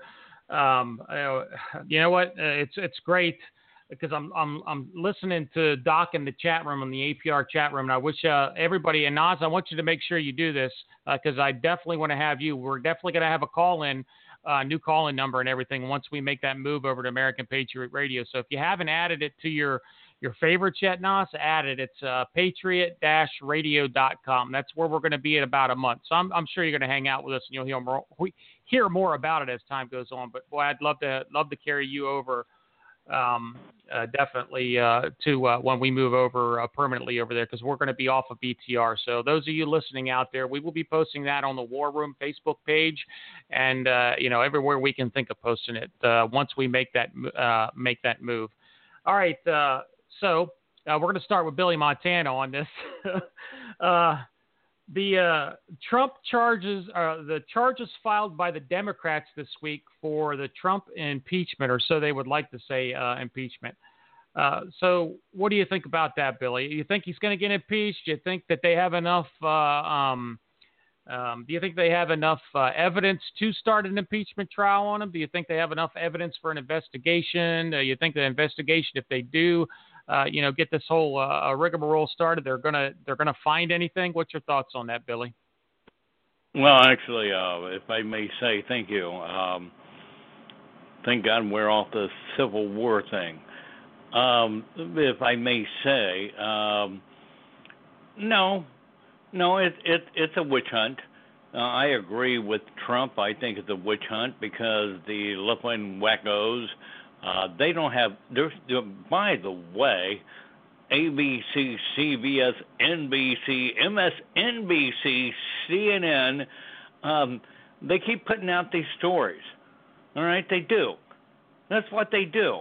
And by the way, ladies and gentlemen, let me tell you, you know what news means when uh, I'm David Jansen reporting for the ABC Radio News in New York? You know what news means? It means gathering news, gathering information from North, East, West, and South, and giving it to the American people in an unbiased manner. They don't do that. No, they're bought off. They're bought off by the left wing wackos, and they're just pushing this, pushing it, pushing it. It's the Russian thing, it's this and that, and everything else. And uh, um, he should now. Uh, they have the power to say that. Here on ABC, uh, looks like uh, he could be impeached. It's called the power of thought.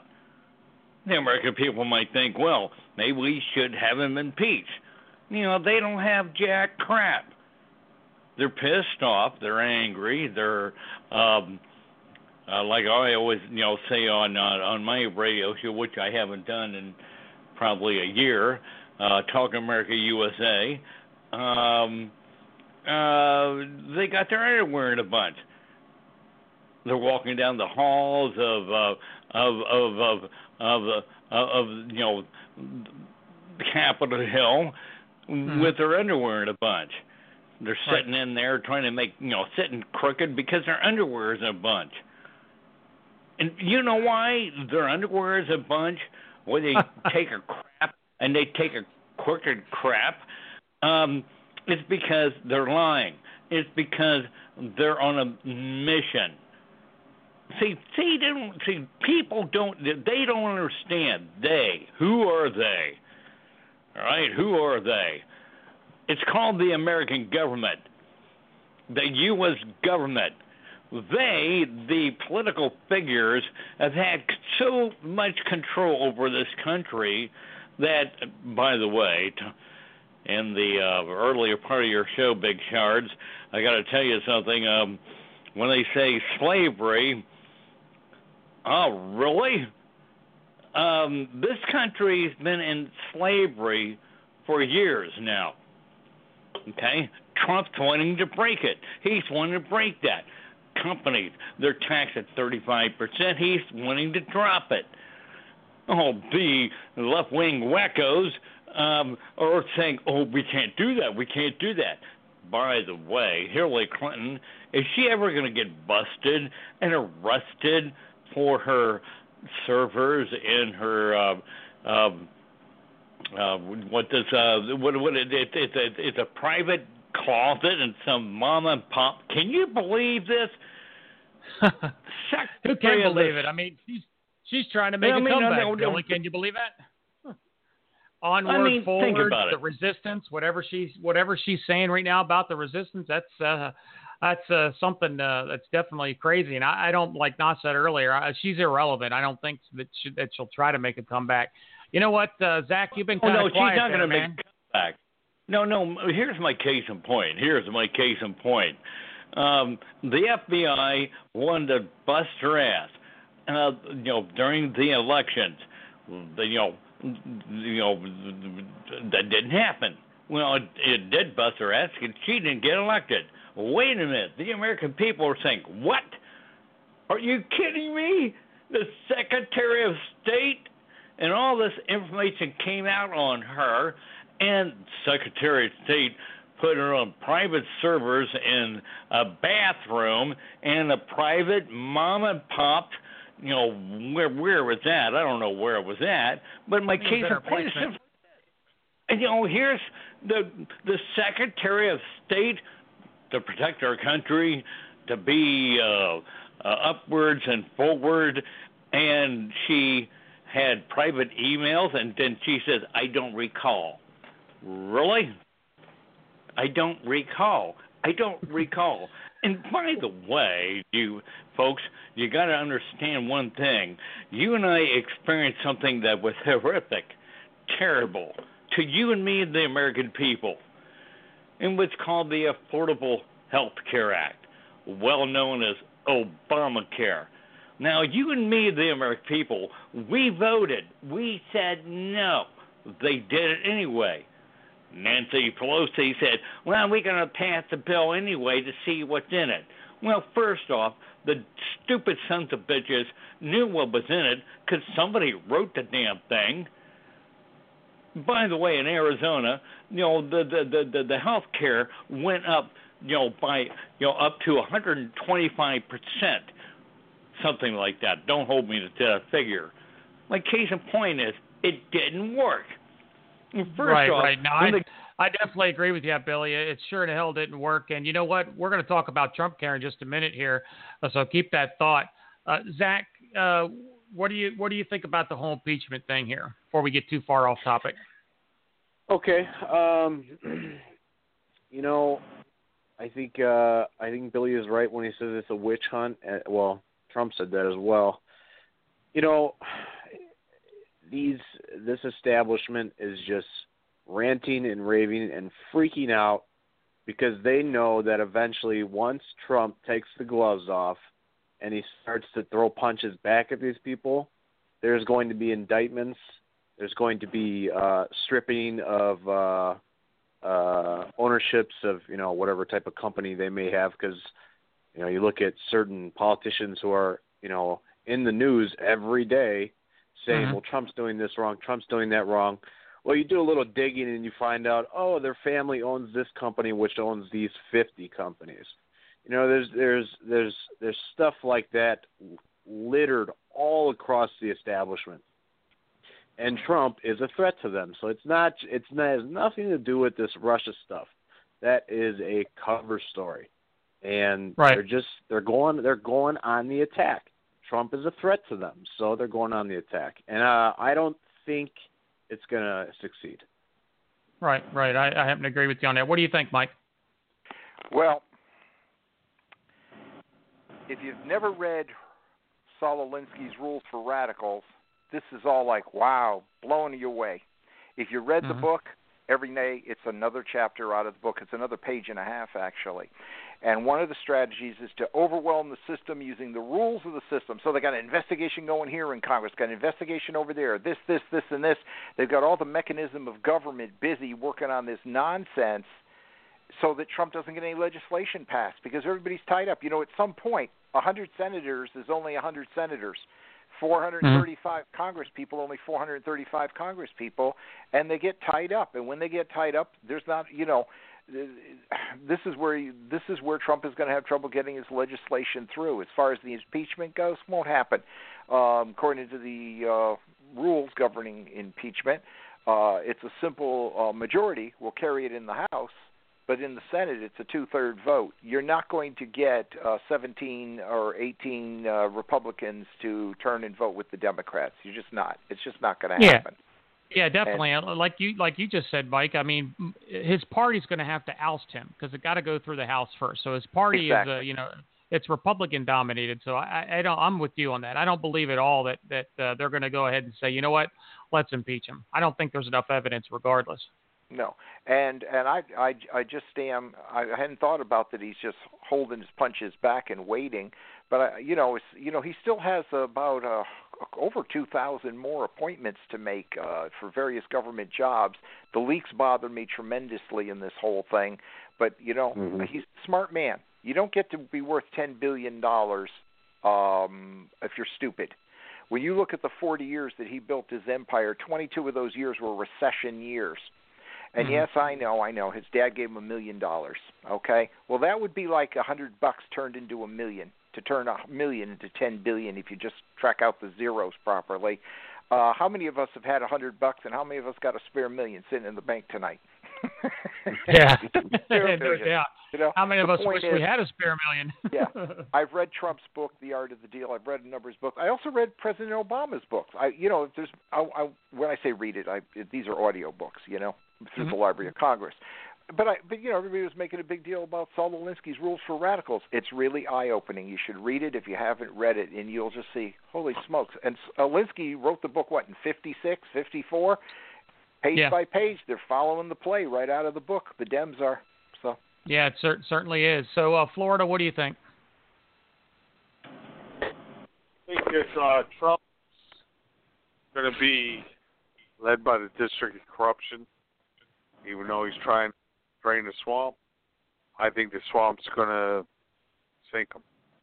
And, um, you know, the money powers um, are very well in place with Saudi Arabia.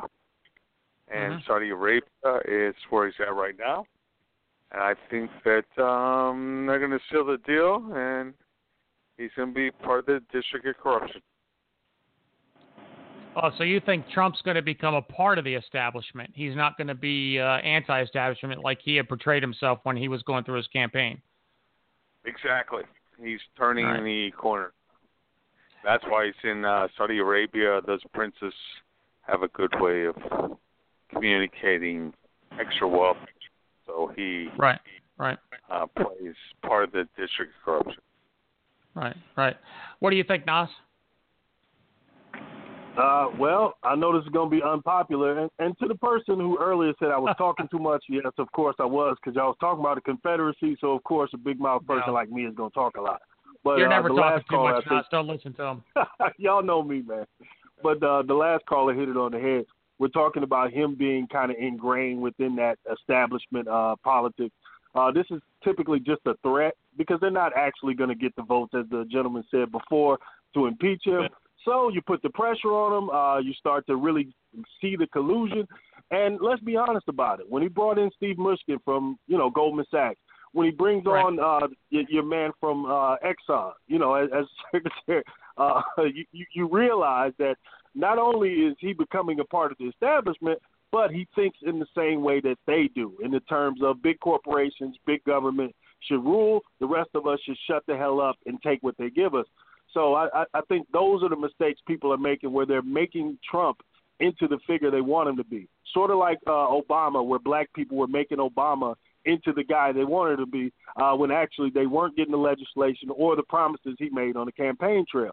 And we're seeing Trump back away from all these promises he made when he was running. Why? Because it's difficult as hell when you get in that den of thieves full of obligation and, you know, kickbacks and partnerships to come in there and say, well, we're going to do things different now. Well, that ain't so easy, man, for any one man to do. And I think the American people have to come to that realization. We're not going to solve these problems by electing one person. We have to change everything from the local to the state, then to the federal, in order to have people we can hold accountable and change how this system runs. If y'all look up right now, the counting figure is 13 trillion that we have paid in taxpayer money to the bankers for that last bailout when they crashed the economy. Now, how does that come from public funds, private losses? Interesting.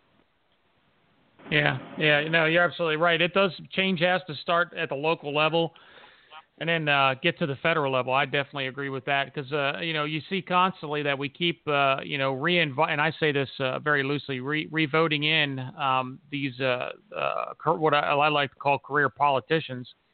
And uh, it's both sides. It's not just the left. It's definitely the right has their own uh, um, uh, career politicians as well. And uh, it's the same people that we keep voting and revoting back in office over and over and over again uh, that aren't doing what they're supposed to be doing, and that's uh, representing their constituents. That's definitely something that you know I, I, I, really believe. So I'm going to throw this out there on the floor and then um, let you guys talk about this amongst yourselves, and then I'm going to put my input in it. So do you think firing Comey was the right move? No, I mean, if he was going to do it, he should have done it as soon as he got in office. Uh, to do it at this time gave them more more ammunition for the Russia Stet nonsense to the cows come home now, because they they can always say, look, he did this, he he made it, he made it to the guy who was investigating him. This seems shady. When in reality, he should have came in and got rid of Comey.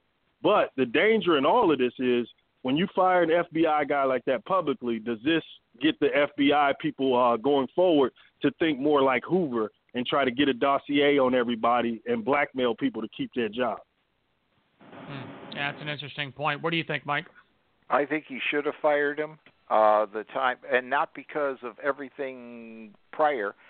The the the uh, the, the, the public scene uh, testifying the previous Wednesday was an absolute disgrace.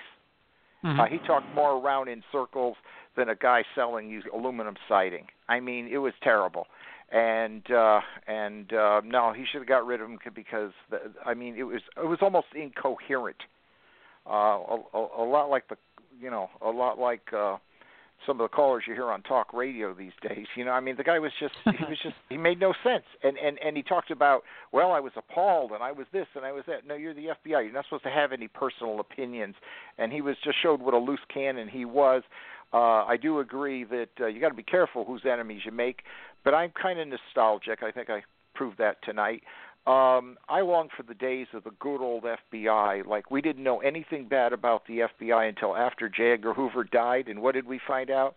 That on weekends he was a cross dresser. Like who cares? You know? so I long for those days again. Life was simple then. yeah, it certainly was. Uh, Zach, you care to weigh in? Yeah, uh, I agree with both of them. I, I agree, especially with Nas saying that uh, strategically he should he should have done it right away, um, because strategically that gives uh, his enemies uh, intense firepower. And I, I just want to add, if you I've seen some clips put together by uh, some people, it shows the Democrats, as Trump was elected, Democrats hated Comey. They they Mhm. bashed him in the media, saying, you know, he's horrible. He ruined the election. Now Trump fires him, and they're all like, you know, I remember John McCain, oh, he- one of the finest men I know. it just, it was, it was such a flip flop. It was just, it was comedic. You know, I, I was saying last week on uh, one of my uh, my Sarge Says podcast that uh, you know what Trump should really do if he wants to really mess up the uh, the Democrat side, he should rehire Comey to see if they switch stances yet again. They would. They it's would. possible. It's very possible. Yeah, I we'll think see he if that should at happens or not. I think he should nominate Comey to a Supreme Court position next one that comes up. You can't bring him back to the same job. That's tacky, you know, or give him some other job, you know. Yeah, make him head of CIA. Yeah. Hey, if these Um, Secret Service agents keep having sex on the job, I think they should bring uh, Hugh Hefner in as the head of the Secret Service. yeah, you got a point there, Mike. That's for sure. Give old Hef a job. Wow, wow. So I, I- guess we all kind of uh, certainly agree that um, that he should have should have fired Comey from the start. You know, I'm I'm kind of on the fence with it. Um, I I think it would have created controversy uh, regardless because um, yeah. it's Trump. So if he fired him in the beginning, the Democrats would have said something. If he waited till a year from now or a month from now, or if he he uh, fired him when he fired him, I you know it's still the Democrats or um, it's Trump. The only thing that they care about is trying to uh, uh, you know question his every move uh, that's in office. And you know what? Um, his Twitter rants. Gosh, it just you know when you start to like the guy and you know he starts to make progress, or at least I thought he starts to make progress, he gets on that damn Twitter and just totally ruins it. yeah. I Yep. just, I, I I don't, I don't know. Uh, Mike, you got anything to I, say dude, about his I, Twitter I don't rant? get it. If if, if he would just sit, oh, sorry. Go ahead. No, no, go ahead, Nas. Go ahead. I, I was just gonna say, if he would just sit back and be calm, his approval rating would go up from 39 to probably 50. If he just stopped Just the, quit the self-inflicted gunshot wounds to the foot. But he has to get on Twitter. He has to answer every critic, and you know he kind of makes that mistake. But if he would just Right, relax a little bit, his approval ratings would shoot right up. But he gives people uh, ammunition every day. This Yeah. reminds me of a girl I knew in college. She was the absolute greatest sex I ever had, but God, she had the worst breath in the morning. So it was a toss up. Did you want the morning girl or the midnight girl? You know? That's for sure. Uh, I couldn't have put it any better myself. Oh God, that's good. We're getting some laughs tonight as well. That's a that's a pretty damn good analogy, Mike. that, that, that, image will stick in your head a while, I'll bet. Boy, you know, I, I, I see what I see what Doss is saying. I see what everybody is thinking is thinking about it. You know, Twitter can be used as a as a positive tool, but you know, when the guy gets on there, it's just it's it's totally. Uh, you know, I had I had tweeted him um, on the War Room account and and said one day, look, Prez, uh, you know, we all love you, but stay the hell off of Twitter. Get that back to doing your job. you know. Can you So, imagine me- if Trump, it, it, uh, real quick, can you imagine if Yeah, yeah. Trump ahead. was as smooth as like a a 30 year politician and he still carried his views, how effective he would be? Oh yeah, definitely. Uh, I have no doubt about that. Yeah. Yeah. We would have trusted him, though. Yeah. Yeah. Yeah, because Yeah. his platform would have definitely been different. That's for sure. That's yeah, like true. Mike that's Pence true. is really smooth. Like I watched him do the commencement exercise, and I like Mike Pence. He's okay, but he's so politician. Oh yeah. Right. Yeah. Uh, impeachment Well, we kn- scares me because I think Pence could get more of that stuff done because he has a lot of relationships and he knows about the glad handing that needs to be done. So I hate to say that, but I'm No, you're of actually- in there. You're actually right, Dawson. I'm glad you brought that up because I wanted to make that point. Totally forgot, and I had to backtrack, and, and you brought it up. You know what?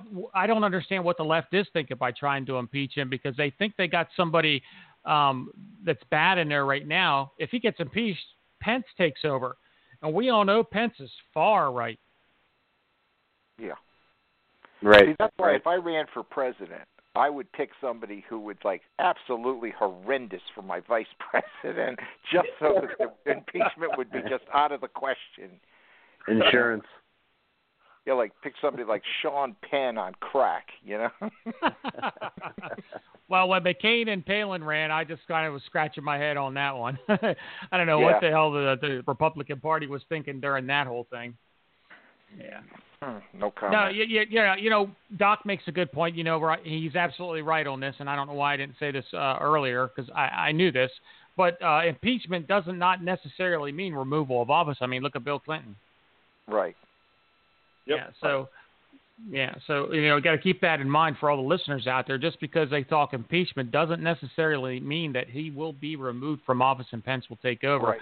You know, but all in all in all, you know, you still got you still got to think if you're a, if you're a lefty, you know, crap. If we do try to get him out of office here, you know, get him out. You know, we got to deal with Pence next. Yeah, and and and of course, if he is impeached, that doesn't mean Melania can't run in 20 years. Look at Hillary.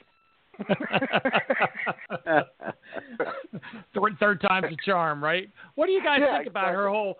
What do you think her whole aim is with the whole, uh, whole onward, forward, um, whatever the hell it is, uh, um, direction she's going now? She's trying to be a part of this uh, leftist revolution, or she calls it a revolution, I think, or or resistance. Is I think I think that's what it what it's called. Uh, we got Billy back on the line, so we'll start with Billy this time, and then I'll, I'll go to Mike. So, Billy, what do you think about Hillary Clinton's? Uh, we only got 20 minutes left, so I need you to keep it brief because I'm going to clo- start closing down the uh, it's closing down shop here in about Not- 10 minutes. I'm not going to talk long. I I got to get up and fly to California to do voices. All right, look. Oh, okay, good. Hillary is um she's an idiot. Um thank God she didn't get elected. Um she had um I mean our uh uh you know com- you know the, what Secretary of State she put her you know super you know servers into a private bathroom. Are you kidding me? And yet she says I don't recall. And yet, the Clinton Foundation is the most corrupted uh, foundation in the United States of America, not to mention uh, with Bush. But, know, Clinton. All right, there we go. American people got fed up. They got pissed off. They said, you know, fuck you. To hell with you. We don't want you anymore. You know? And, and so the, the, the American people said, you know, we're not going to do it and uh, that's what they did. She got pissed off. Now she's probably sitting someplace in New York City or someplace in her little palace, and you know, um, doing crossword puzzles or something. I don't know, but you know, is she going to try to come back at us, uh, we the American people? And see what I say, they come back at us. See, the Democrats lost it they lost everything. And now they're pissed. Mm-hmm. By the way, uh, uh, if I may say on your show, you know, I was a broadcaster for 18 years for ABC, CBS, NBC. Do you people know that they would black out the company? Well, you can't say this, you can't say that. This is what you need to say. Wait a minute. News is giving journalists giving news and information from north, east, west, and south to the masses around the country in a responsible manner. Well, wait a minute. Let me say something. ABC, CBS, NBC, NBC, uh, all these guys, um, they don't do that. So I dropped out of. I dropped out of it. I said, you know, fine, screw that. I do voiceovers. It's the greatest sale like you've never seen before. All right, you know, the Democrats are now selling your country out. Uh, well, we've been experiencing that um, for years. Mm-hmm. You know, it it, Right. it, it, drives me nuts. It it does. Um, what we're doing is right. Trump is he a, a loose cannon? I don't want to use that term. I really don't. Um, well, it's like a movie. We're living life. Um, we, the American people, voted for Donald Trump. Trump doesn't fuck around. You know, he called uh, the FBI guy he just fired a nut job. He tweets, okay, let's get used to it. At least he's honest and straightforward. Okay, at least he's oh, you know bring our country, trying to bring our country back. After all, uh, uh, earlier in your show, Big Sarge, uh, the thing about slavery. All right, the American people were slaves, whether black, white, whatever color we are, uh, a slave Oh, to the Democrat, and uh, the, we were a slave. No, You know, taxes on out that ass, and we can't do this, we can't build that, we Mm-hmm. can't do anything, we can't drill for oil, we can't do anything, um, we can't do anything. Why is it we can't do that? Now Trump wants to do that. Why? That's why I voted for him. Because we do have the resources, we do have the oil, we do have the coal, um, and whatever resources we have. And as far as the immigration thing, all right, uh, the, the, the illegals coming in, I don't have a problem with that. You go to any other country in the world, they'll bust your ass if you cross their country, you know, their you know, their borders or whatever. And do they lock it down? They do. So what's the matter with America? I don't have a problem with that.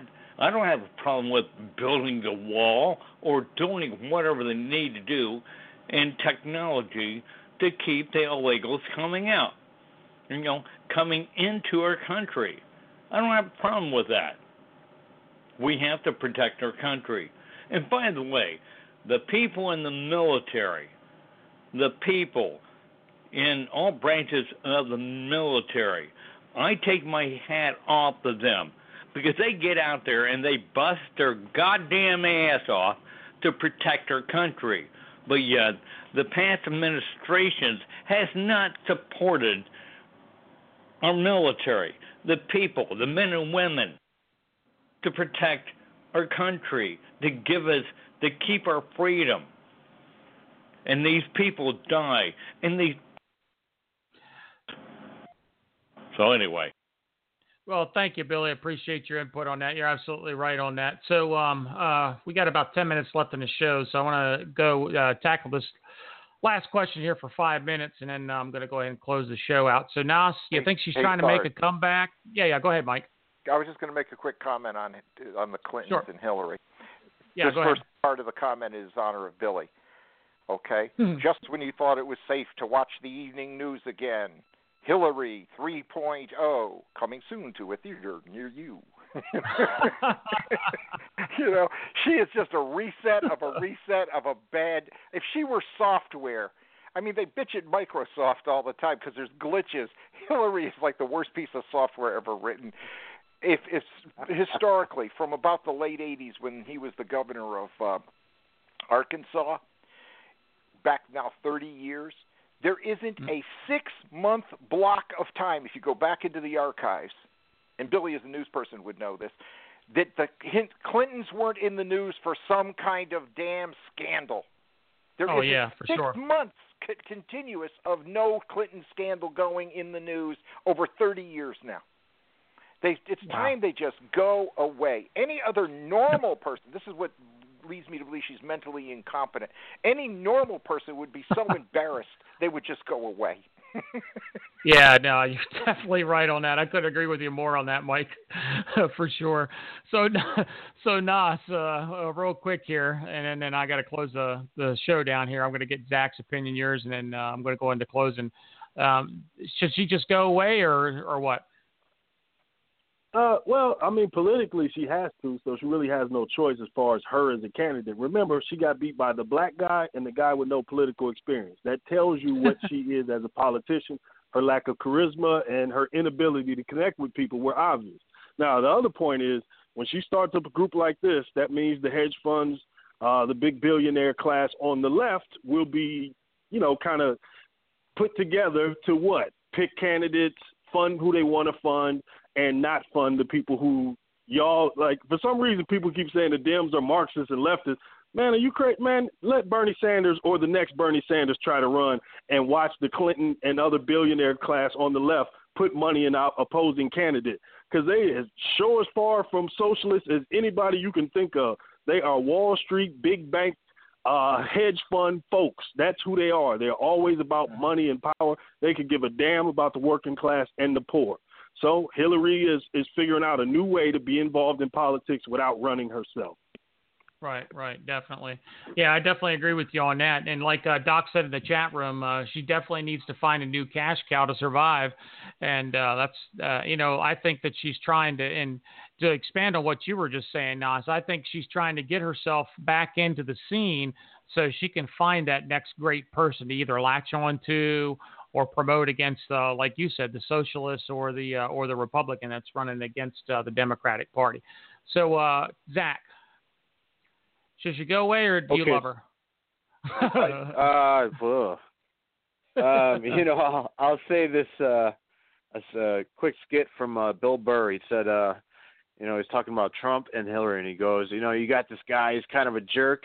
You can vote for him or you vote for the devil. you know, he said that, and it just it killed, right? and um, you know, and she she's a she's just so dark. You know, I agree when Trump said he goes, I really think you have a lot of hatred in your heart. And she gave this like, oh my god, I can't believe you said that. But you know, inside, she's just like, eh, you know, so what? So Right. uh, yeah, she needs to go away. She will not go away. She is part of the club. She's part of the establishment. She's going to be in our ear until she dies. You, you, so you think she's going to be around for quite a long time? I do. I you know, especially with Chelsea being trying to get more active, Hillary's just gonna be in the background. And when I say she's part of the club, I mean the club meaning uh the mainstream media as well. And they're just gonna parrot off each other until she just can't talk anymore. Right, right. Yeah, no, I happen to agree with you. And I'm going to end this out here with Florida, then we'll go ahead and start closing the show out. So, Florida, give us a quick uh, rundown. Are you a Hillary supporter? Do you think she should stick around? Uh, you know, what's your thoughts on that? Uh, the Hilda Beast. Uh, yeah, the Beast is going to be around for a long time, and she's not going away. You know, she's just going to until she dies. She's going to be there, and um, you know, it's like it's a reflection of the Democratic Party, how messed up they are. I mean, Obama's the one that appointed her Secretary of State, so that shows that Obama was a big sellout. And now we got to deal with the Hilda Beast, and they're both in the same pattern. They're the pattern of uh, we want to rule your freaking lives, but we're not going to take it anymore, and we're going to stand up to these idiots. Right, right. No, yeah, you couldn't have hit the nail on the head even further. My personal opinion on Hillary Clinton, like I stated in my one, uh, Sarge says, uh, rant is uh, you just need to go away. You're not relevant. Nobody thinks you're relevant, and uh, uh, you're not going to become relevant anytime soon, except for in your own mind. You're not even relevant relevant in your husband's mind at this point. So. You know, we could talk forever about the. Uh, I I like to call her Hitlery, so we we could talk forever about her, her and Nazi Pelosi. So we could we could go on for days. But you know what, um, ladies and gentlemen, I want to thank everybody for listening in tonight. I want to thank Doc for running the chat room over there on American Patriot Radio. And uh, don't forget, ladies and gentlemen, if you haven't moved over there yet, please uh, go ahead and go over to AmericanPatriotRadio.com and um, uh, uh, get registered on the chat room. The chat room stuff's not not quite up yet, so so uh, it should be up this week. Uh, um, real quick, Mike, uh, do you, do you guys have an ETA on when uh, that'll be up so I can start pushing folks over there? Um, well, it's actually functioning right now. Uh, the maintenance page, uh, you can listen live over there, and you can enter the chat from over there. So those two functions are working. The rest is Okay. just basically cosmetic and archives and stuff. But it will be up this week. We're working toward that goal. All right, good, good. Yeah, I don't see anywhere where you can register on Chatango right now, so that's why I was uh, Oh, uh, I thought if you referring to clicked on it, you. I thought you, if you clicked on it, you could register. Okay. Yeah, no. Huh. uh-uh. Well, shows you Uh, what I know. it- I only I only own the station. What do I know? All right, Doc says yes, you can on the bottom left, but uh, we'll we'll uh, we'll uh, we'll cross that bridge when it comes. Thanks, Mike. I appreciate the update. You're welcome. All right, uh, like I said, ladies and gentlemen, if you haven't moved over there, well, within the next uh, couple of weeks to a month, I got uh, three more weeks on my BTR account here, and it looks like uh, after that, I'm going to be full bore over there with American Patriot Radio. Um, they do stream uh, live uh, over there just like here. They do have a call-in number where you can call in, and it will be in high definition, which is a great thing. So the the, the quality, the airtime quality, will be a thousand times better than what we get here on APR. It'll just be like BTR, but we'll be uh, on our own little network over there. So I would appreciate everybody starts moving over there right now and uh, get registered on that tr- on that chat room. All right, I uh, all at, during every show I like to put together what I like to call a uh, a final thought. Uh, usually Jay and I run uh, both final thoughts, but since Jay's not here tonight, I'm going to just run my final thought. And this this kind of this kind of uh, um, um, carries into what we were talking about earlier in the show about uh, uh, racism and slavery and and being united and all that. So I took a little bit of time. I wrote this down today. I'm going to read it out to you guys, and uh, then I'm going to close the show out. America is united, President George W. Bush proclaimed a decade ago after the horror that terrorists wrought during 9 11. And it felt that way. Not Republicans, not Democrats, just Americans clinging to one another as we coped with the attacks on our freedom, on our security, and on our way of life. We mourned together, we raged together, we resolved together. But it wasn't long before the perception of the United America gave way to the reality of division.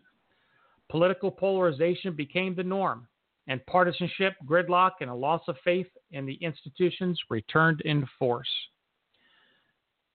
Americans come together spontaneously or perhaps instinctively at times of tragedy and trauma. We always seem to be on the same page when it comes to our core principles. We want America to be free. We want America to be secure.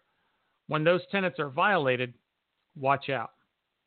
The greatest generation knew the power of joining hands to preserve freedom. What is happening in America now is fighting among the ranks in government. This dangerous discord is our worst enemy. Until we join hands across the aisle, our country is weakened. We are playing right into the hands of those who wish our country harm. Our strength is our unity, as it was in past generations that saw conflict. So I say to America, start doing the right thing and unite us and unite together instead of dividing. Thank you all for joining us tonight. And don't forget, coming up next week, we have our first Monday night show. It's I do a Monday night local politics show. That starts at 7 p.m. Eastern Standard Time. That's for Pennsylvania area. Um, you're more than welcome to listen in and even contribute to the conversation and call in. I will have a guest um, Anthony Harrow, who ran for uh, mayor here in the Harrisburg area. He will be our first guest um, on our on our Monday local politics show. We have our conspiracy theory Wednesday show at 2 p.m. Eastern Standard Time, and of course our open topic Saturday night shows here on the War Room. So God bless you, God bless America, and everyone have a good night. Glory.